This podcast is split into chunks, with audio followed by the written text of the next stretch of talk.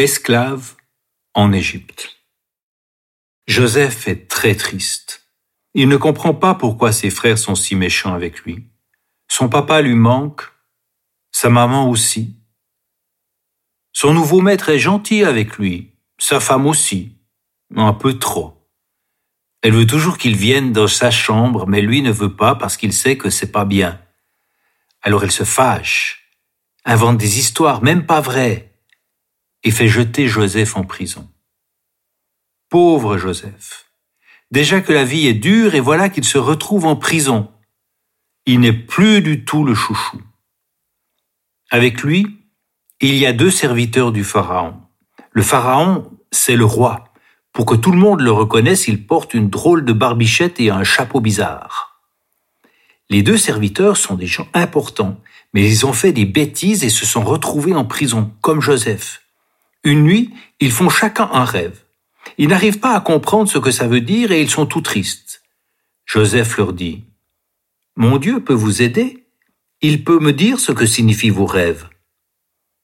Alors, ils racontent leurs rêves à Joseph. Dieu lui révèle qu'un des deux allait bientôt être libéré et que l'autre allait mourir.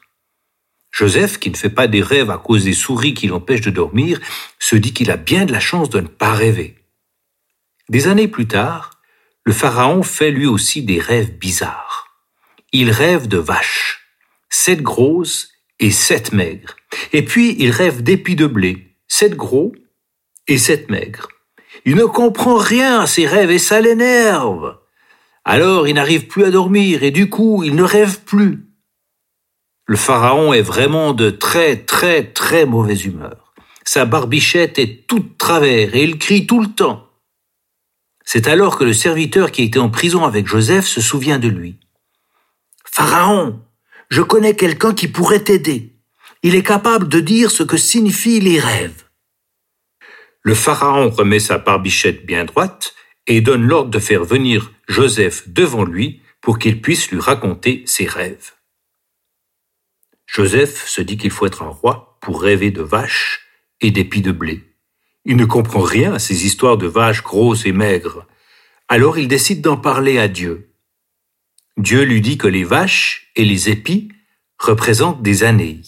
Sept belles années, ensuite sept années de sécheresse, sans rien à manger.